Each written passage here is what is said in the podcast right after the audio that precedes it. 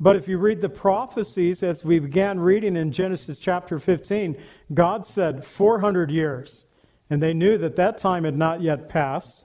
So those who are really strict with the prophecy would have been saying, It's not time yet. God said we'd be in a foreign land for 400 years and that He would grow us into a nation there.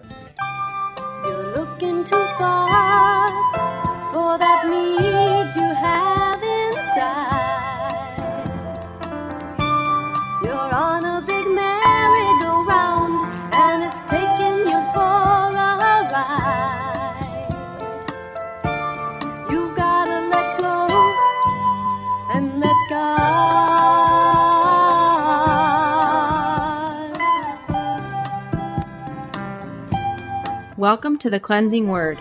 We invite you to stay with us as Pastor John Pennell of Calvary Chapel Lake Villa takes us through a verse by verse study from God's Word.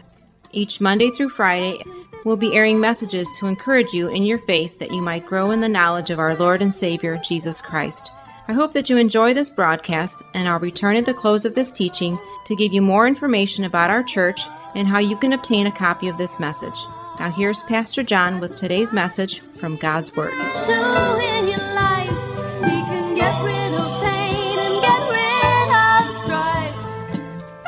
All you've gotta do is let go and let God. Well, it is a, a blessing to be with you. We're going to be closing out the book of Genesis tonight, Genesis chapter 50, and I have a little bit of a review in the book of Genesis for the final teaching. And so it was, verses 12 through 14. So his sons did for him just as he had commanded them. For his sons carried him to the land of Canaan, buried him in the cave in the field of Machpelah before Mamre, which Abraham bought with the field of Ephron the Hittite as property for a burial place. And after he had buried his father, Joseph returned to Egypt, he and his brothers, and all who went up with him to bury his father. So the cave in the field of Machpelah, it was a cave that Abraham had purchased after Sarah had died. Up to that point, he had been in the land for numerous years, but never owned a piece of the promised land. He sojourned through the land. God never gave him instruction to purchase any of the land he lived upon. He was a very great man in the land. Remember, Abraham had 318 trained servants who could all handle swords. They were men who were trained for war. And that's just the warriors that he had with him when he went to go rescue his nephew Lot. So Abraham was a great man in the land, but we only read of him buying this one area where he could bury his beloved wife Sarah, where he himself had been buried, where Isaac and Rebekah were buried, where Leah was buried, and now Jacob was laid to rest there. The only difference, however, the burial custom of the Hebrews had been at that time, there was a mummified Egyptian like body, mummified by the Egyptians, but a Hebrew there in that cave, which is quite incredible for me. I am waiting for this cave to be discovered one day. When we were in Israel in 2009, and uh, they took us to a cave, a burial cave, a family plot, and connecting it to this very passage, not saying that it was the cave, but kind of walked us through what the uh, crypt would have looked like. I mean, it was there, and you could walk through it and see the burial area that would have coincided with this time. So, very interesting. Once that was accomplished, everyone went back to Egypt because the sons of Jacob had made their homes there, their livelihoods at this point, they were tied to Egypt. Now, that might seem odd that they would want to return to Egypt at this point. We would think some might want to remain in the land of promise that God had promised Abraham. But if you read the prophecies, as we began reading in Genesis chapter 15, God said 400 years. And they knew that that time had not yet passed. So those who are really strict with the prophecy would have been saying, It's not time yet. God said we'd be in a foreign land for 400 years and that He would grow us into a nation there. But also, I believe something that God spoke through Jeremiah to the nation of Judah that would go into the Babylonian captivity when all the other false prophets were saying, This war is going to go away real quick. Babylon's not going to do anything to us. God will rescue us. And Jeremiah, the whole time, is saying, No, we're going to get conquered and you're going to go into captivity. You need to understand, you need to get ready. We're going into captivity for 70 years. But Jeremiah also said, Jeremiah 29, 4 through 7, Thus says the Lord of hosts, the God of Israel, to all who were carried away captive, whom I have caused to be carried away from Jerusalem to Babylon, build houses and dwell in them, plant gardens and eat their fruit. Take your wives, beget sons and daughters. Take wives for your sons, and give your daughters to husbands, so that they may bear sons and daughters, that you may increase there and not diminish, and seek the peace of the city where I've caused you to be carried away captive. Pray to the Lord for it, for in its peace you will have peace. And I believe that we as believers today, we need to seek the peace of the cities that the Lord has attached us to, the towns that we live in, uh, where the Lord has planted us. Because pray to the Lord for the city. How many people pray f- for your city? Lord, be with Lake Villa. That's what the Bible tells us to do. Doesn't say Lake Villa, but you know. Pray for the city for its peace, and you will have peace. We're connected to our communities. And so, by our involvement in our communities, it can help to bring peace to the community. And on the other side of that, we also gain peace. Right now, in our many of our communities throughout the United States, they are lacking the peace. And there's just horrific things happening in our communities. And even in this area, right before coming to church, uh, just a few weeks ago, there was a threat at Grant High School, which is just uh, a town over from us. And then I was reading about another threat where there's a stronger police presence, I believe, out in Woodstock because of some social media posts that have been going on in that area. We need to be praying for the peace, that we also would have peace. So, his brothers now, dad's buried, they're all back in Egypt. The brothers 17 years later, they're still worried that Joseph wants to get even with them. And so the Bible tells us, verses 15 through 18, when Joseph's brothers saw that their father was dead, they said, Perhaps Joseph will hate us and may actually repay us for all the evil which we did to him. So they sent messengers to Joseph, saying, before your father died, he commanded, saying, Thus you shall say to Joseph, I beg you, please forgive the trespass of your brothers and their sin, for they did evil to you. Please now forgive the trespass of your servants, of the God of your fathers, not only his brothers, these are servants of God. I just noticed it reading at that time. They were really putting emphasis on this. If being a brother doesn't work, the sons of Joseph's father, then the servants of God, that's got to work. And Joseph wept when they spoke to him. Joseph just wept. Then his brothers also went and fell down before his face, and they said, Behold, we are your servants. The reason Joseph wept is because he'd already put all this behind him. But the brothers had not. They had been carrying, I'd said this uh, when we talked about their first arrival in Egypt, some uh, 21 years after they had sold Joseph into slavery, and then 22 years they're living in Egypt. They'd carried the guilt of this thing for 22 years at that time. Now we have another 17 years on top of that, and they're still dealing with it. They still did not believe that Joseph could possibly forgive them.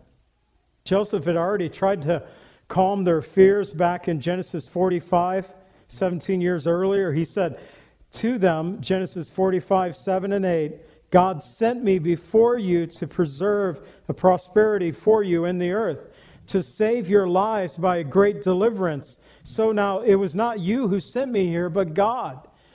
17 years earlier, Joseph said, ah, forget about it. It was God who did this that we might save a people alive, save our people. But they still were not convinced. All they believed is that as long as dad was alive, Joseph wouldn't harm them. But now that dad was dead, they thought now he would get even. And so he wept. This reminded me of Jesus weeping. When he wept over Jerusalem, when he was coming to the city of Jerusalem before he was crucified in Luke 19:42 it tells us he cried out, "Oh Jerusalem, Jerusalem, if you had known even you especially in this your day the things that make for your peace, but now they are hidden from your eyes." Jesus wept over the city of Jerusalem because they did not recognize the things that were made for their peace. They did not recognize the Messiah, Jesus. Joseph, a type of Messiah, especially for his family, his brothers, he also wept because his brothers did not recognize the work of God through his life. I believe that Joseph, at this point, he had forgiven his brothers, but the brothers had not received that forgiveness. Rather, it was hidden from their eyes. They refused to believe that Joseph could forgive them for what they had done. And this is true for so many people today. When challenged about coming to faith in Jesus Christ, a lot of times they might say something like, But you don't know what I've done. You don't know the things I've done. You don't know the life that I've lived. The Lord can't forgive me. And they have this mental block, rather, was hidden from their eyes, like it was for the people in Jesus' day, Jerusalem. If you'd only known the things that were prepared for you on this day for your peace, but they were hidden from your eyes. Far too many people have never received Jesus' offer of peace through faith in Him because they just, in their minds, they cannot conceive that they could be forgiven of their sin. But it's the promise of Jesus, John 14, 27. Jesus said, My peace I leave with you. My peace I give to you. Not as the world gives, do I give. Let not your heart be troubled, neither let it be afraid. My peace, Jesus promised, my peace I leave with you. My peace I give to you. Sometimes the forgiveness has been extended as it was for Joseph toward his brothers, as it is for Christ toward those who have not yet received him as Savior. But that forgiveness has to be received. So Joseph reassures his brothers, verses 19 through 21. Joseph said to them, do not be afraid, for am I in the place of God? So the am has been added by the translators. It's not in the original language. Do not be afraid, for I in the place of God. But as for you, you meant evil against me, but God meant it for good in order to bring it about, as it is this day, to save many people alive. Now, therefore, do not be afraid. I will provide for you and your little ones. And he comforted them and spoke kindly to them. So Joseph had to reassure his brothers. Sometimes, as I said, it's hard for us to understand how God can take the difficult circumstances of our lives and actually bring it about for good, to bring glory to his name. I believe I have a very good testimony that's actually my dad's testimony. But he's not here to share it with you, so I'm going to do it for him.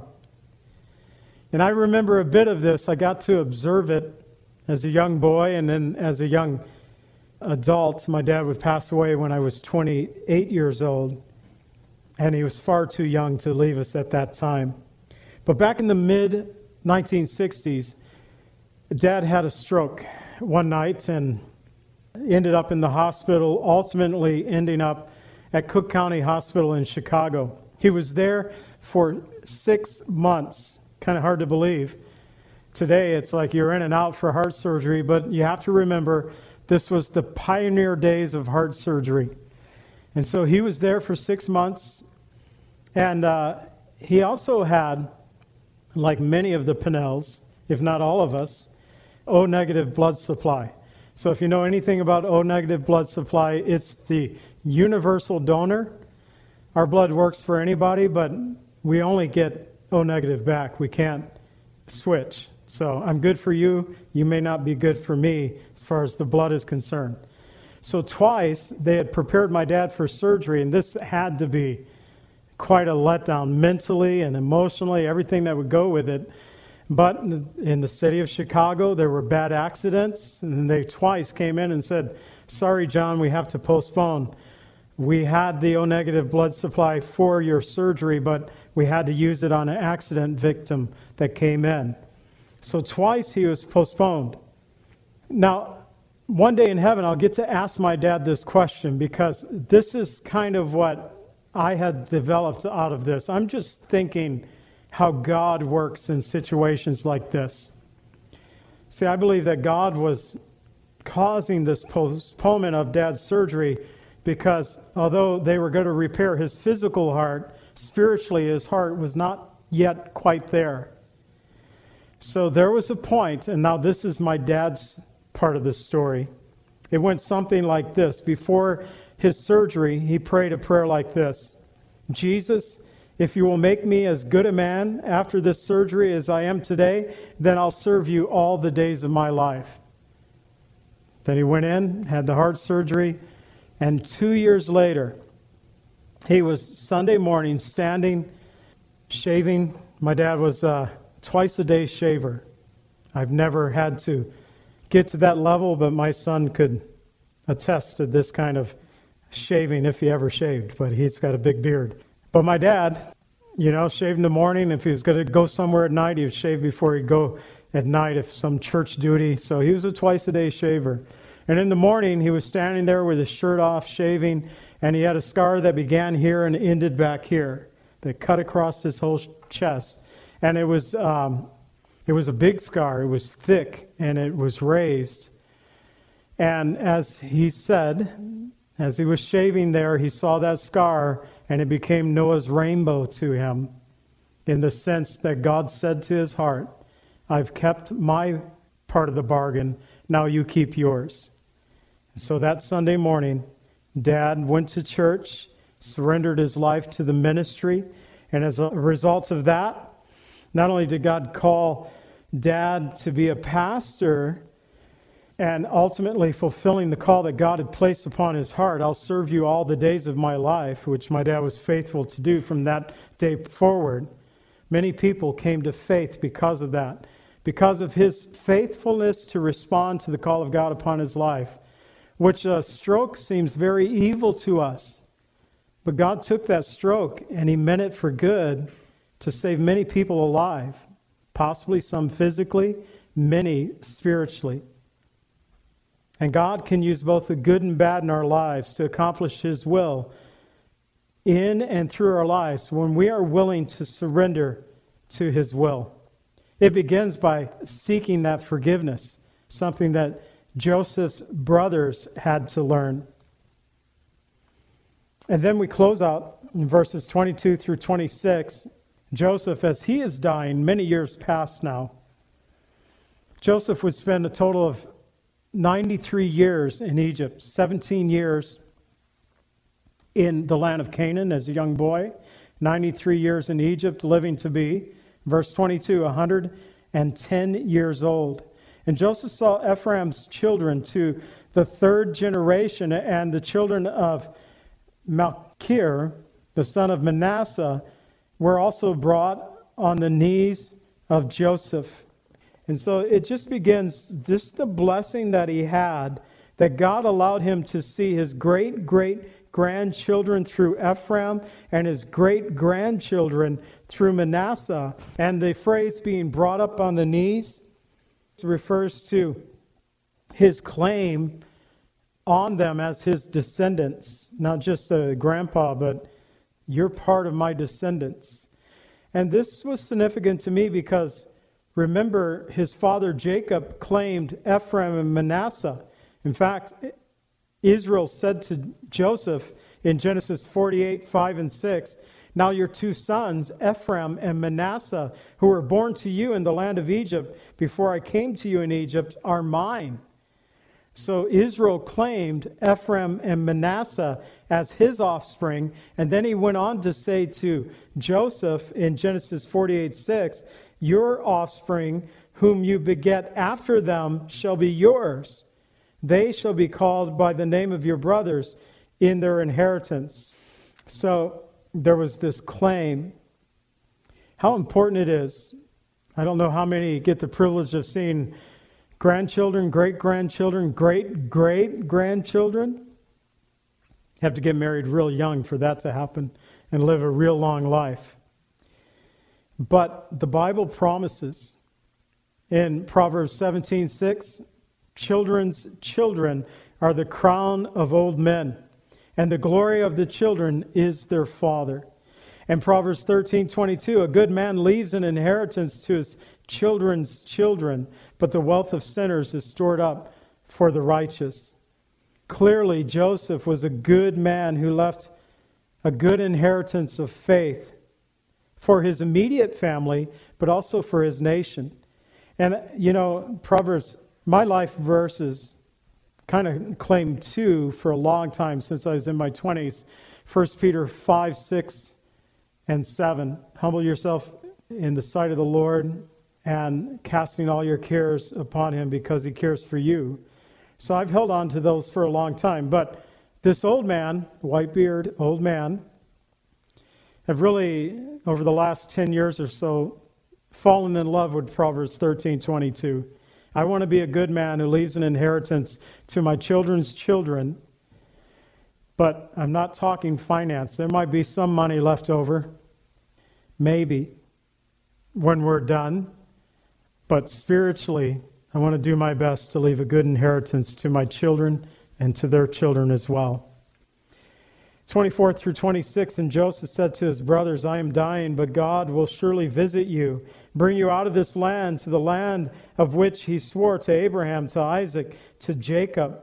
Then Joseph took an oath from the children of Israel, saying, God will surely visit you, and you shall carry up my bones from here. So Joseph died being 110 years old, and they embalmed him, and he was put in a coffin in Egypt.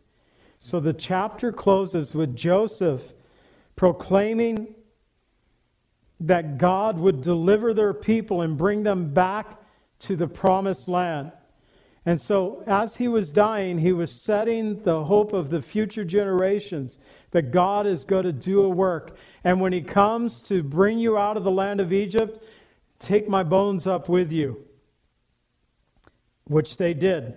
Joshua 24 32 tells us that they carried his bones back and buried him at Shechem in the plot of ground which Jacob had bought for 100 pieces of silver, and that had become the inheritance of the children of Joseph. So now we find that there are at least two mummified bodies in the land of Egypt. It's not strange to find a mummy, dig up something in Egypt, say, hey, we found some mummies down here. But in Israel, I'm waiting for that day to happen. Maybe tomorrow we'll wake up with the news. One more thing before we go to just a wrap up of the book of Genesis. So I, I shared of my dad having heart surgery, praying that prayer to God. Uh, if you make me as good a man as I am today, after this surgery, I'll serve you all the days of my life. Toward the end of his days, I remember him sharing with the church that God did me one better because I'm a better man today than I was before I had my heart surgery. Now, physically, he was not in good shape when he said those words, but spiritually, he became that better man. God always does us one better. We need to know that.